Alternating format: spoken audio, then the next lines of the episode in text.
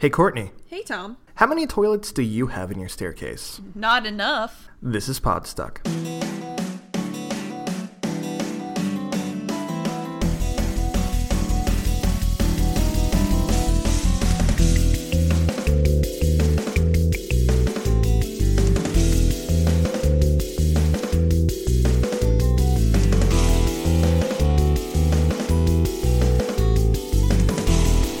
Everyone, and welcome to Podstuck. My name is Tom.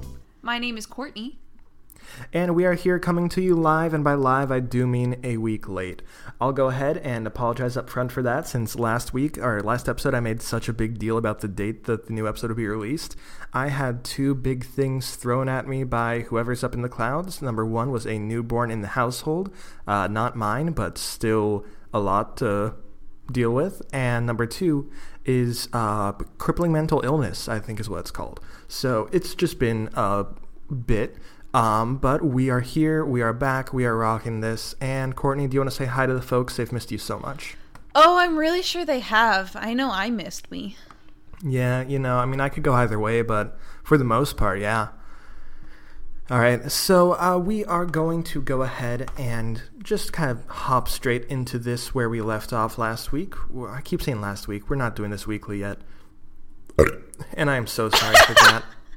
I'm going to edit that out, but just so you know, that was fueled 100% by Baja Blast. That's necessary.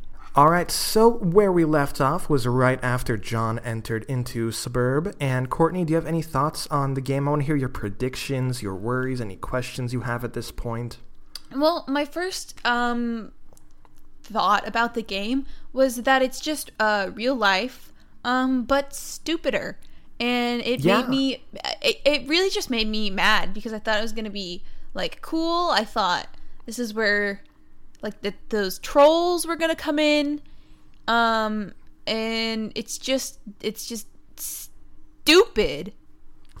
Yeah, I'm going to go ahead and just give you a little bit of a letdown. The trolls are still a ways off. Damn it. Um, that being said, you know, there's still plenty of fun to be had here. So we launch Esburb, Suburb. I'm going to keep going back and forth, and I'm so sorry, guys. Um, and we see just this fun little loading screen with all these quirky little notes at the bottom. And then we have the first page where we are actually playing Suburb.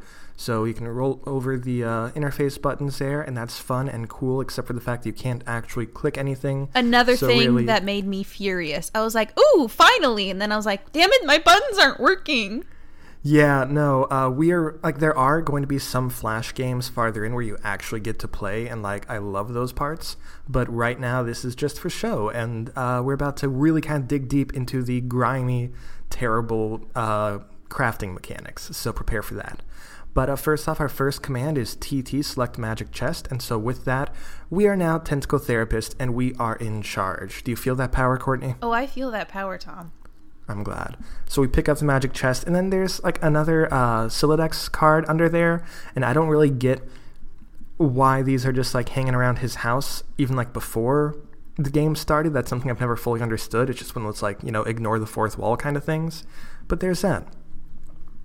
And we zoom out, and as you always do when you are playing Sims or what have you, you just put random shit in random places, and the chest is dropped on the ceiling. That's funny that you mentioned The Sims because while I was taking notes, I literally wrote, "Is this just The Sims?" And that that was my thought. I was like, I, I really can't understand this in any other concept except pretending it's The Sims.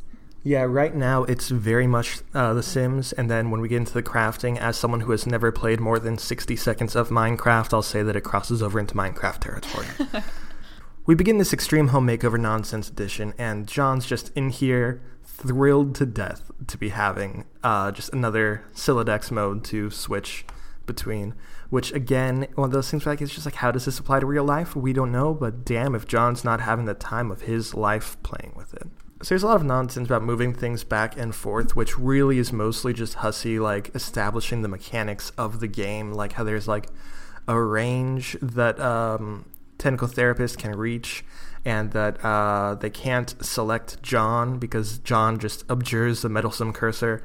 So like it's kind of limiting the rules because otherwise, I guess we could just be like, all right, well, why doesn't someone in charge of the game just like pick the car up and like throw it and throw people and things like that. So like I guess it's important that these lines are established, but at the same time, just personally knowing where the story goes, I want to get to that faster. I want to get to that faster too because I am lost and a little bit. Yeah. I don't know, angry. Yeah, uh, we definitely get off to a slow start where it's a lot of just establishing things, right? But like, there is a lot to get into. For instance, uh, Tentacle Therapist just pops over here and adds on an entire like second room to his room, which is the most Sims thing I can ever imagine. Now, also, it's important to note that just looking at the uh, how the times line up here, as uh, Tentacle Therapist does this, the dad is in the driveway, and there's just a giant chunk of add-on attached to the second story of the house, and he's just chill with it. So, like, I got to admire that level of casualness with life. From what I understand of John's father, um, he's probably really focused on cake right now, and he just cannot be bothered, and I appreciate that. That sounds very accurate and true to character. All right, so now just uh, checking, I want to touch base real fast. So you know what the words like totem lathe and grist and alchemiter and all that mean, right? You know, Tom, I uh, I can't really say that I do. Well, that's fine because no one else can either. So, that being said, Tentacle Therapist opens the Phernalia registry and deploys the totem lathe. Words that I am sure had some meaning to Hussie when he wrote this, but for now, Totem lathe. just cause problems. Totem lathe is the only one I can like You can piece it together kind with of piece clues. together. The rest, I'm you can like, like, suss that out. you're like, uh, I, I fear, I, I know some of the roots of these words, but when you put them in a sentence, it's just completely beyond my mental capabilities. Absolutely. Yeah, and so John's just looking at it and he's just totally lost his mind, but he thinks it looks neat and that counts for something. It sure does. And then we look at our grist cache and we can see basically like our building uh, supplies and how much we have, like how much material we have of different things. And right now we don't really know how to pick them up, but we do know that certain objects are freebies because you need them to set up the game, like the totem lathe and things like that. Then John gets really sad because he like loves the idea of moving stuff around. He wants to get in on that action, but he can't because he's just the uh, client and not on the uh, server program. So he's got to retrieve the other box from the car before he can do so. For now, he is entirely at the will of Tentacle Therapist, whose name I keep on almost saying. Then uh, they talk a bit more about their fetch modi, and John's like so cool about his, and then apparently Tentacle Therapist just uses a tree, and he says it's awkward, and then she says no, they are elegant. She's not wrong. It's true. So John stands in the corner, and that's his entire command for this panel on page 155, and I think it's important to examine just because, you know, he's just living that life. He's Well- just chilling. He's happy about it. It's too. also important to remind that there there are walls there. We're just not seeing them. He's just face in the corner. That is very true. God, that is true. I hadn't even thought about that. That's beautiful. so then Tentacle Therapist deploys the Cruxtruder in the living room right in front of the fireplace and deploys the Alchemiter in or on the balcony terrace thing right outside. So uh, now, as uh, she does this, it makes the floor shake. So it's not like these things are just randomly spawning. They're definitely spawning like Being three feet above and then just like fall down and settle in. So like I could definitely see just like floors giving out here, things dying. It's not like it's just like materializing in its position. It's like materializing with a ways to go. Just tiny So- earthquakes all over the house.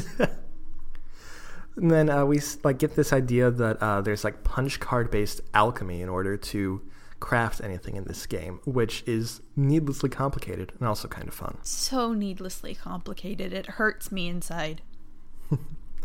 Then John pulls up his dad's PDA and he looks at Serious Business, a uh, popular social media platform. My favorite And- social media platform. Oh, mine as well. On page 158, we get the heart wrenching tale of a coffee stained tie and some absolutely ingenious advice thereafter. And possibly the most beautiful part of this is seeing the timestamps on these messages because within three minutes, uh, all this goes down where multiple people offer strong counsel and then the guy decides just to go home for a new tie.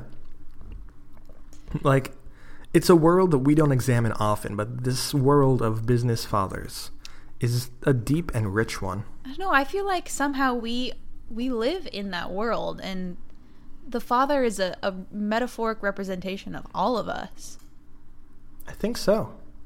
I like so. also that his name is uh, Pipe Fan Four One Three. That's just Right. you know like imagine right now a chef kissing his fingers like that is It's beautiful. it's beautiful. It truly is. And then, uh, so John goes ahead and he uh, signs uh, into Pesterchum on.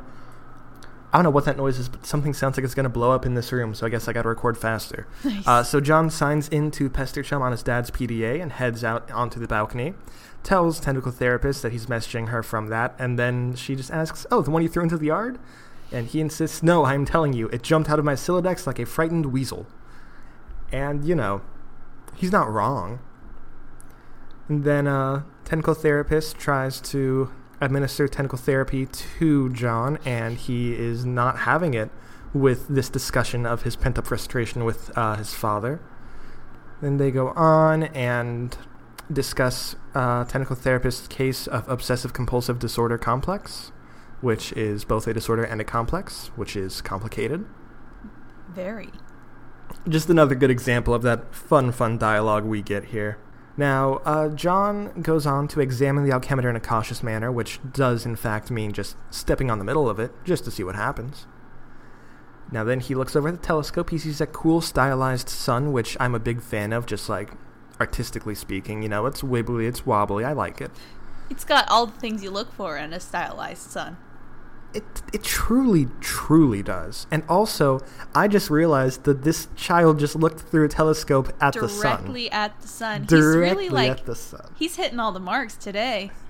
He's just an absolute hero. Between this and knowing that the red wavy thing on the mailbox means there is mail there, I mean, he's just like in great form. He sh- sure is.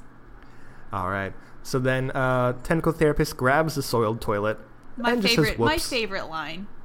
It's such a good command, honestly. And it's like, you know, you see the command on the previous page and you click it expecting it to be like turds or things like that. And there's just this nasty cake just chilling on top of the seat. And my I like favorite thing. how she she she takes the time to message whoops. Yeah, because this isn't just dialogue where she said that. She did it and then was like, I'm going to say whoops, and then I'm not going to give any more detail. I'm going to fill him with fear. Like that's really that's That's friendship. that's friendship. That's the meaning of friendship. It truly is. Now, I love also the fact that by picking up the toilet, she also just takes a huge chunk of the floor with her, like all the way down to the like the plumbing. floor below. Yeah. And then she just drops it in the yard just because, you know, sometimes you're playing on your Slimer swing and you need easy access. Like, Oh, it yeah. happens. Well, It you know, well, you know us, Tom. With all the Taco Bell we consume, we need we need a toilet true. at all times and at all places. I'm not going to deny this at all. Um, I'm also not going to get into details, but I am currently drinking a Taco Bell Original Mountain Dew Baja Blast in can form. And we all know what that does to your intestinal tract. Yeah, IBS is a blessing and a curse, and by a blessing, I do mean it's two curses. By blessing, I also mean a larger curse. this episode brought to you by Diarrhea. Charmin Ultra. both both things. One may be better of a joke than the other, but I'm gonna pretend like what I said was good. Yeah, we'll say yours was the better one. Thank I think you. since we said it at the same time, no one can tell who said what. I appreciate it. And that's podcasting magic right there. So then, uh, Tentacle Therapist is trying to patch it up, and instead, John just hops down, does a superhero landing on top of the washing machine, and just sticks his hand up, like, stop. Because he's cool. So he gets the sledgehammer and a spare card. It's a capsule card. He combines them and makes a Strife Specibus. You think it's cool that things don't always have to be a federal fucking issue, because now he is armed just like that. Yeah, so now he's got two kinds of hammers in his uh, Strife Specibus, and he can switch between them at will. He can only use hammers for combat still, but so far combat isn't something to be worried about. So why doesn't he just go to his kitchen and get like a knife? Uh, because at this point, when he first uh, signed up or set up his uh, Strife Specibus to be hammer kind, he locked himself in with hammers for the remainder of eternity, basically. So he could have So- one million hammers and no knives, Yes. but but it could be as many hammers as he wants. And they could be like super badass hammers too, but it does have Oh, to be like a hammer with like a knife for a handle? Mm, That is an ingenious workaround. Okay. I, I think I get this now. Awesome. Then the PDA goes off and he's off on his first talk with Garden Gnostic. And what are your thoughts on good old Garden Gnostic? I really feel like Garden Gnostic is a weeaboo. I see. That's my only thought. I see.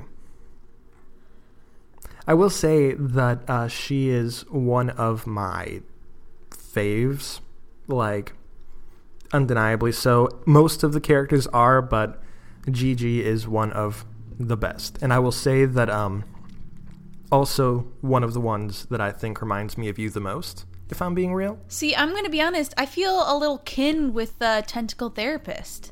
really, I feel kin. I can see that working out. I feel I can like see that. I feel like our interactions are similar where you're doing nonsense and I'm like your concerned parent or like maybe That's true. babysitter that's like, "Ah, there he goes." And so then we go on because uh, he just didn't have time for her right now. And uh, John checks out the crux extruder, which he realizes Tentacle Therapist just put right in front of the front door. Classic. Yeah. And then we go up, and uh, she decides to move the bathtub for reasons unknown, and then takes the time to say, oh, fuck. And then takes And- the time to message, "Oh fuck." I'm just upset because this poor bathroom has been through so much. And as previously stated, you and I know how sacred a bathroom should oh, be. we absolutely do. Yeah. Then so John's just playing around with the crux extruder. She's redesigning the house, and the connection gets lost, so she just drops the tub on the stairs. And one of my favorite things about this is that John then just accepts it, embraces it. He's like, I'm not gonna let this staircase bathtub go to waste, and just hops in. Well, what else would you do? I mean, honestly, it's either you go in the bathtub or you waste your life. That's it's base it's that black and white. You have one option or the other. It truly is. So then um, he's trying to use a sledgehammer, but he's a baby boy and he can't. And so then Tentacle Therapist uses uh, the game to pick up the hammer for him, which still kind of crosses that valley of like what is game mechanics and what isn't, you know? Oh, so, So- he, sh- she can pick up the hammer, but she can't pick up the person. Yeah, and like you know, by picking up the hammer, she's moving his arms. So like, if he just like tied himself into something, could she just like pick him up and carry him around like Willy Wonka's glass elevator style? Like, It's it's anyone's game at this point, it truly is, but mostly hers. mostly. All right, then this fun blue orb pops out, and it's fun. And there's a timer on the crux shooter at 4:13 that's counting down. And when asked, Tentacle Therapist says that the uh, GameFAQs walkthroughs don't seem to get past this point. All the walkthroughs are extremely short, and none uh, go on. Yeah, and at And this so- point, I'm starting to connect things. And my note here was, "Is that a fucking bomb?" I'm not gonna say anything. This nonsense is getting pretty intense because now he's got a Cruxite dowel, and we don't know what it is. And uh, this kind of really harkens back to what Hussie said about how, like, the first half Fact 1 was a tutorial for the comic, but the second half, which is what we're examining now, is a tutorial for Sburb.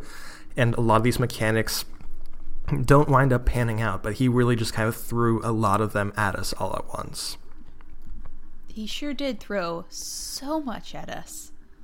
Yeah, and then because he picked up uh, the stuff, now it's blocking his PDA in his uh, inventory, and so now Tentacle Therapist can no longer get in touch with him, and he's just on his own once more. All and he alone butchers, yeah, he butchers the uh, Harlequin pretty bad, and then the blue orb starts to follow him, screaming at him in what looks like just various like Photoshop texture samples on page 184. And then John's just getting fed up and he says, Well, you are the one with the cursor, so just do whatever you think is the right thing to do. Also, fix my bathroom. so I respect those priorities. Yeah, man's got to take a shit. Yeah, I mean, like, you know, when he was in the bathtub, he just stood there and said, You can see me, right? Tell me what is wrong with this picture. And I think his, his patience is just wearing so thin at this point, and I truly cannot fault him for it. So then he uh, decides just to drop the maimed Harlequin into the Kernelsprite and see what happens. And what does happen is that the Kernelsprite has been prototyped with the Harlequin doll, resulting in this fun ghost clown jester that Yeah. just kind of follows John around. I, I thought the Harlequins were like kind of whimsical and, and a little bit funny at first, and now this thing with like the scar on its face, and- Yeah. and, this the one levitating hand, that is the shit of nightmares. Absolutely. And now instead of those textures, it's just screaming various like fleur de lis at him. Like, we just don't know what's happening anymore. And if I were him, I'd be running. Oh, I wouldn't. There's no way I would right. just casually go about my business. Yeah, absolutely. And so now, you know, John says he can't understand this thing's gobbledygook and that we don't have time for this asinine tomfoolery. And then Tentacle Therapist asks if he's talking about this unmitigated poppycock. And then John says that it's extravagant hogwash. So after that very quality conversation, we're going to move on to using the alchemiter. But first, let's take an intermission.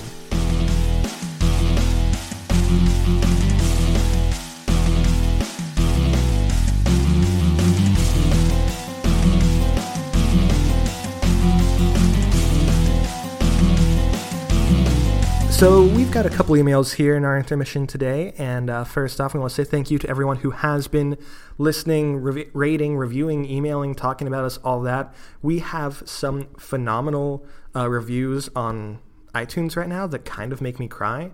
Like we literally have 23 ratings, all five stars, and like half a dozen written reviews, which is the coolest thing to me that you guys care so much. You're actually taken the time to say that. So I just want to say thank you so much to everyone who is talking about our show. You know, I was gonna try to say something snarky, but uh, brain machine broke. So I'll just Fair enough. I'll, I'll, I'll I will go with a simple thank you, and we appreciate it. And it's weird to me that other humans are listening to my voice when I'm sitting alone in my Right. bedroom and what reading this um, thing that I do not understand. Yeah. All right, so our first email comes from Minji Pesterchum. They say, Dear Courtney and Tom, congrats on beginning Act 1. I've been into Homestuck for about five years now, and though I may have just finished my second reread two weeks ago, I think I'm plenty ready to embark on my third journey through your podcast. I'm here to listen to the next episode you guys put out, and I hope you guys both come to enjoy the experience as much as I did and still do. Oh God, So rest far- your weary soul. Right, that's too much. I mean, I haven't even read it a second time before. So, what, uh, so far, what do you guys think of Act One? It's probably the slowest out of all of them, but I really think it has its own charm to it. Also, Tentacle Therapist is honestly my favorite character in the entire comic, and I'm excited to see how Courtney reacts to her. What do you guys think of her so far? Best of luck to the both of you, and see you next episode. So, Courtney, what do you think of Act One? Um, I think Act One is funny. Um, I think it's uh, bizarre, and I don't Yeah. fully understand it. But I I feel like I will appreciate it more when I reached the later stages of this comic. I'd say so for sure. Uh, I agree, honestly. You know, like I do really enjoy it. I think it's funny. I enjoy how it kind of introduces a lot of things, and like having read further in, you know, like I know what some of these things that are being set up are going to lead to, and I think that's really fun to examine it knowing that. But at the same time, it definitely is a little bit heavy in terms of game mechanics and that sort of thing. And then, Courtney, as far as tentacle therapist, we've already established your kinship, but how else do you feel? I love Tentacle Therapist. I think I I think I love the the banter between John and Tentacle Therapist. I love their friendship. I love her like dedication to her aesthetic. And Yeah. God, I just like I said, I'm I love them so much. Yeah, no, I mean, very, very much. It really is like such a great way that she's written. Just the way that, you know, she goes off on these tangents and then feels unappreciated and just moves on with them without getting the kind of response that her high quality banter deserves. High quality banter. All right, then our second email comes to us from Can, uh, Con, Can, Kanaya, whatever it may be here. Uh, Hi, Tom. I'm really enjoying. Bye, Courtney. This one's just for me. Oh, I'm really enjoying how you're giving commentary on Hussie's given thought processes and the impact Homestuck has had on the community. And I'm wondering, since the comic has a history of giving nods to its viewership, if you'll continue adding co- context to jokes and moments that were a direct response to the fan base. I think that'd be really cool if so. I definitely plan to. I do love the fact that this wasn't like something just thrown out into the void. Homestuck was written alongside its community, and that's kind of really reflected in a lot of what's in the comic. And I definitely think it's cool the way that that is reflected. And so I'll definitely be addressing, like, you know, when he's like mocking fan theories or just like taking dumps on people who read the comic and that kind of fun things. So I will be getting into that absolutely. And then, Courtney, there is something in here for you. Given your trepidation with reading Homestuck in the past, I'm curious about what it is that Tom said to get you reading. Do you think it's going to be easier for you to get into? In, do you think it's going to be easier for you to get into now that the comic is quote over?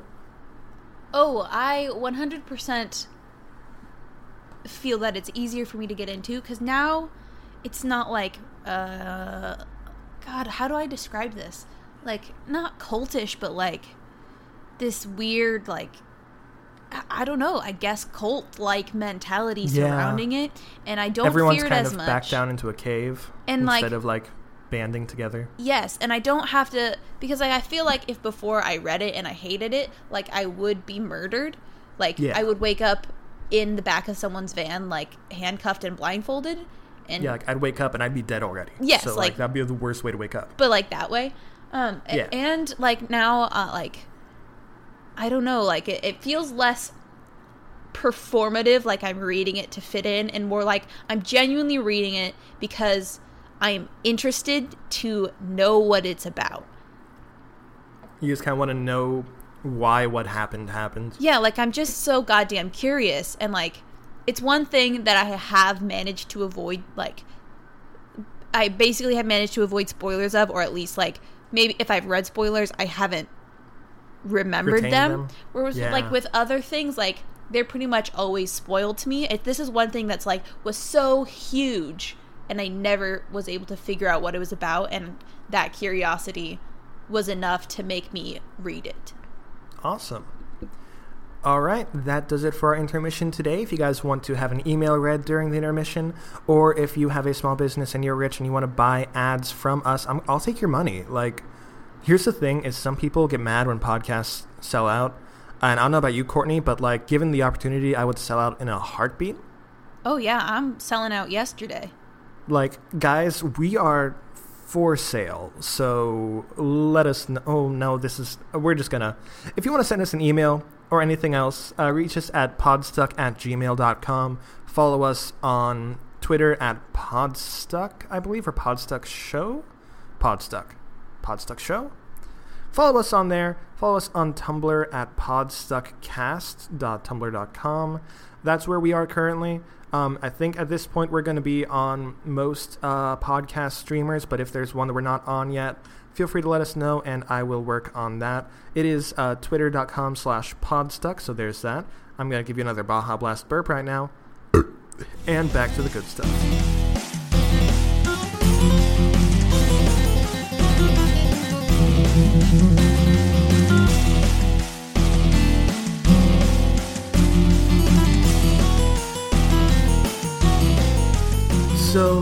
Uh, so John's got this pre-punched card that he's going to use with the alchemiter, but then he gets up there and there's nowhere to actually use the punch card. Kernelsprite followed you though, and he's just hanging out pretty much for good at this point.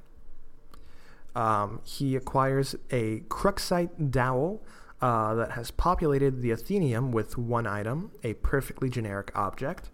More terminology and jargon that really aren't going to wind up like doing anything here. Uh, then he snatches up the telescope, but puts in the inventory first, which causes the PDA to jettison into the yard over the neighbor's fence, which essentially cuts him off from all communication with everyone but his floating jester friend. Perfect. So he puts the Cruxite dowel on the alchemiter's small pedestal, and he can tell that something is happening. And this giant uh, laser knife thing starts to cut out a totem, and uh, you set the alchemiter to cast three perfectly generic objects for some reason, expanding expending a total of six units of build grist. So even though there's still no meaning behind these words, he's starting to know what words to use. Then he notices something out of the sky, and he switches his fetch modus and uses the telescope to inspect it. And whatever it is, the Kernelsprite seems particularly agitated about. Looking up, he sees a nice little shooting star that happens to be shooting straight for him. There's a meteor coming, and it seems to be matching that timer that is now counting down is at just about three minutes. At this point, my thought is, holy fuck, what the hell is going on? Yeah, it seems to be his as well. He's starting to either sweat or cry out of the side of his forehead. It's hard to tell which. But he goes with the natural course of action after such a troubling development, which is to high five the Kernelsprite. Because, after all, you figure you've left him hanging long enough. That is one of my favorite things, and another one of those things that I've accidentally uh, brought into my life is just high fiving people and if they give me a look i just say that they've been left hanging. I don't do it often but sometimes i do and it's just like like someone's reaching for something i high five them.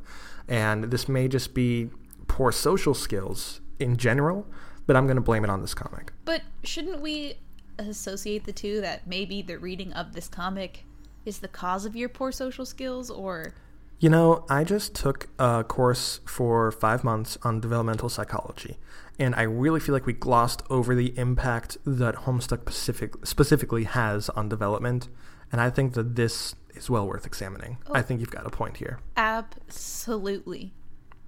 All right, now the next command is John attempt to ingest a unit of build grist, and it's basically they're basically just fruit gushers, but you know he can't do it, even though they strongly resemble rock and blue raspberry gushers. Oh, I would They're just a I would eat one for sure. I would too, but they are just a gaming abstraction, not on the physical plane. So then John's dad pulls back in, and Tentacle Therapist is getting worried and realizes that the PDA is not on him, but she's working on the bathroom, but they're running low on build grist, which again, we really don't know at this point what to do about that. All right. Uh, so she repairs the floor in the bathroom, even though the amenities are not in place, and the dad finds the toilet in the yard and starts to get a little confused, which is understandable since his front door is also locked because of the crux. I already forgot what it was called. Big thing.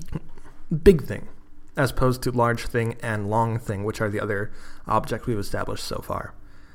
So John runs into the room, finds two uh, chums have been pestering him, and gets in touch with Tentacle Therapist first. And she tells him about the, or he tells her about the meteor, and she thinks it might have something to do with the game.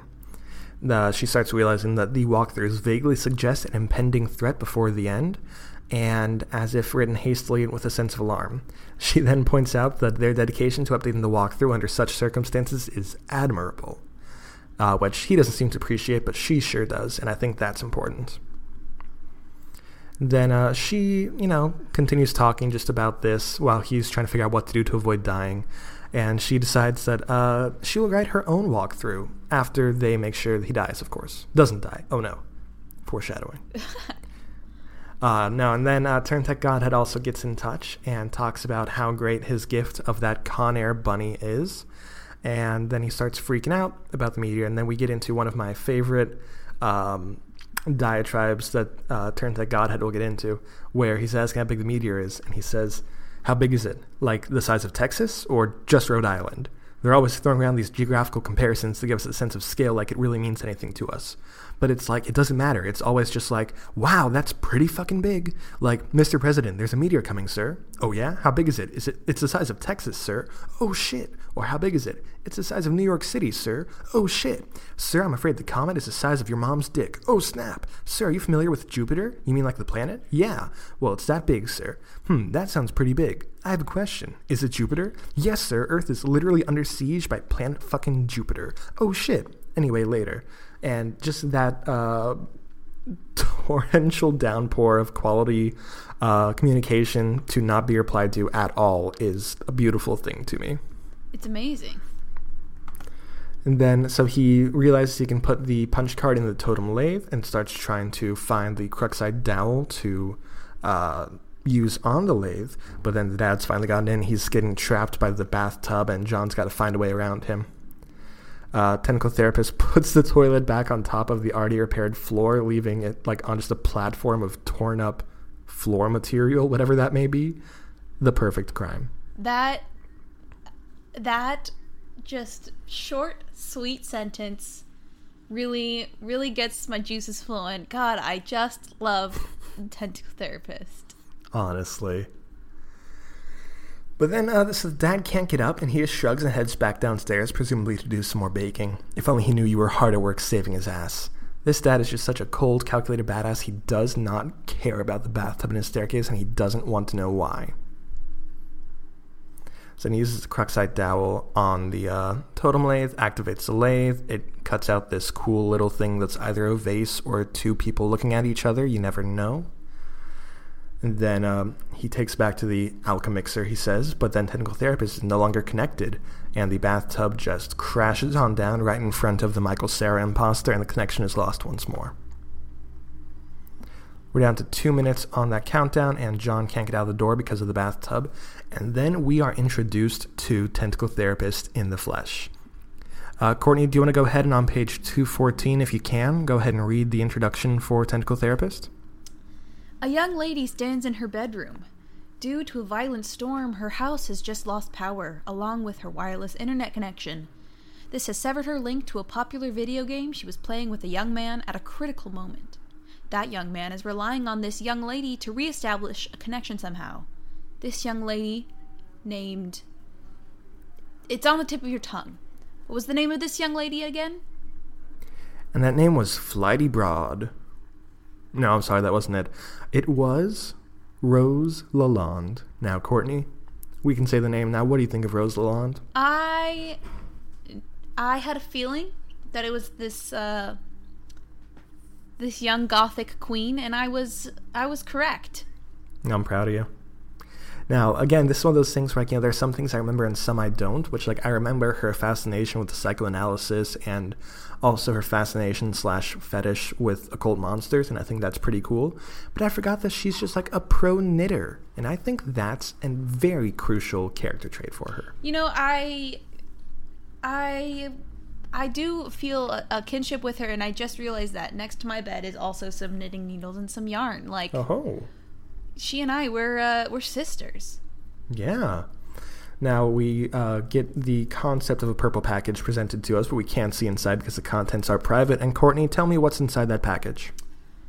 Um, her meme collection. That's all I got. That's really all I got this morning. That's it. Yeah, no, that's it. Uh, see, I would have gone with a, I would have gone with a Furby, but you know that's just me.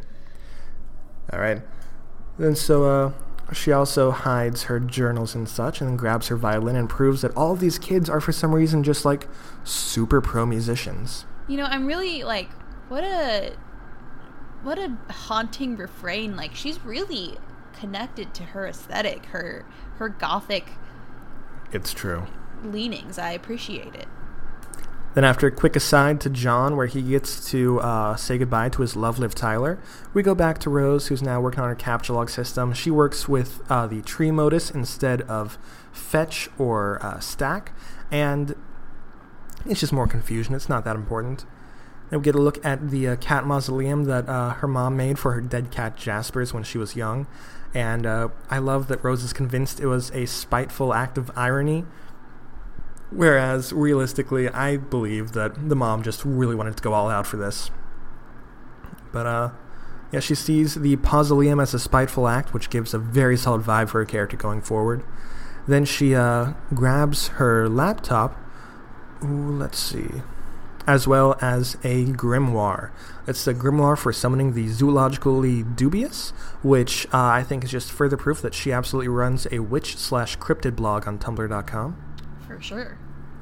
And then, as we get a peek around the house, we see that uh, in the Lalonde house, wizards are essentially what clowns are to the Egberts.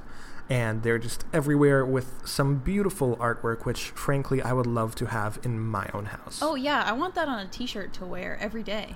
Oh, yeah. No, absolutely. And uh, speaking, I want like tattoos of those wizard paintings. Oh hell yeah. Then, speaking of things that I would love to have in my own life, I would kill for a personal observatory in my house. Like, is that just me? Oh, I want one. right? Like that's like the coolest shit. All right. Uh, so then uh, she gets in there. She drops all her stuff because she removed the root card from her Sylladex, and she looks in the telescope and finds out that there are just like a ton of meteors coming at the world now.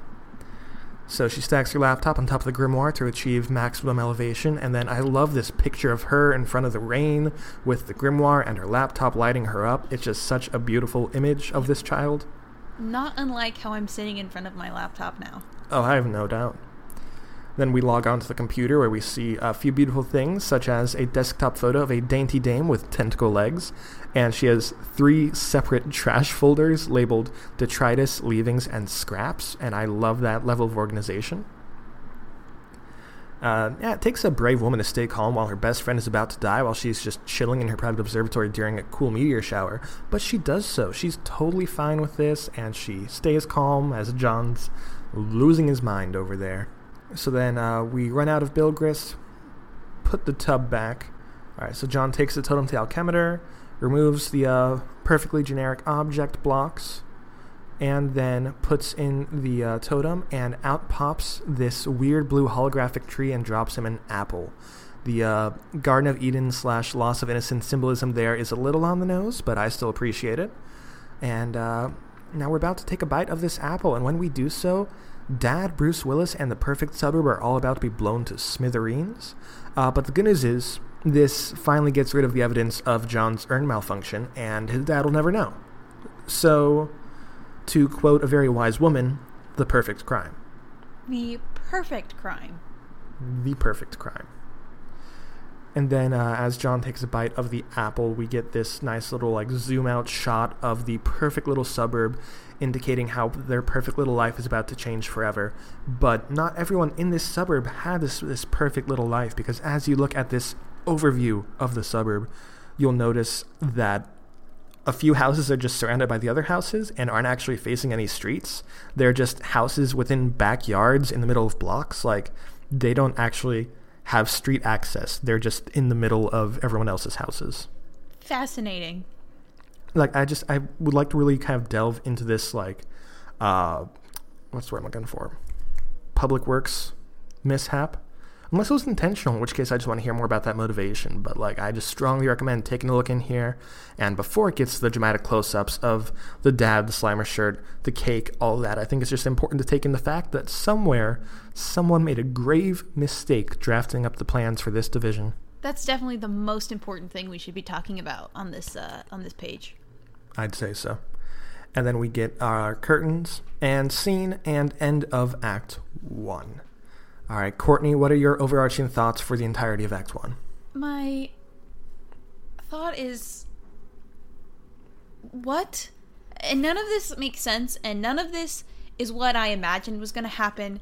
I have no concept of what of of what this comic is. Like I I literally thought I knew and all of that is out the window. I'm so confused. I I am Yeah. lost. I'm baffled. I'm at a loss of words. I don't know how you can move on from this point when literally everything has been destroyed and, and Yeah. al- it already wasn't going in the direction that I thought. And now I'm even more lost. Yeah, no, it's gonna be fun moving forward. Now, uh, before we get into Act Two uh, on our next episode, we will be digging into this little, like, brief, brief, brief little intermission here. Um, uh, but we'll be saving that for the next episode as well. So, Courtney, do you have anything you would like to say before we wrap this bad boy up? Uh, mostly just uh, what the fuck. You broke up pretty bad there, but I'm gonna assume you said mostly what the fuck. That's exactly what I said. Beautiful. All right, cool. Um, yeah, so just once again, thank you all so much for the support, for the reviews, the emails, everything. I'm so sorry that uh, this episode got out a week late, but we are working on a couple of things with schedules to make sure that it doesn't happen again in the future going forward. I appreciate the understanding and patience. Thank you all so much for listening. If you like this, rate us on iTunes, give us a review, follow us on Twitter and Tumblr, send in an email so we can talk about what you have to say on our next episode, send us money. We have PayPals, we're open to literally anything. Send us your first and second born children. We will take not them turn them down. I, I don't even care. Like, I will just take the child. Like, I'm not gonna, like, you know, like, spoil anything and tell you, like, what the plans are, but okay, this is. I keep taking this too far. We keep getting think a, a we- little too close to human human trafficking. I think so. And that's been a problem for years for me, is just kind of towing that line and going a bit too far. So I think I'm going to work on cutting back on that. Right. I don't think we're talking about Homestuck anymore, so I think we ought to head out. I think that's probably for the best. All right, guys. Once again, my name has been Tom, And my name has been and will continue to be Courtney. And we'll see who I wind up being on the next episode. But for now, this is Podstuck. Thank you guys so much, and bye. Goodbye.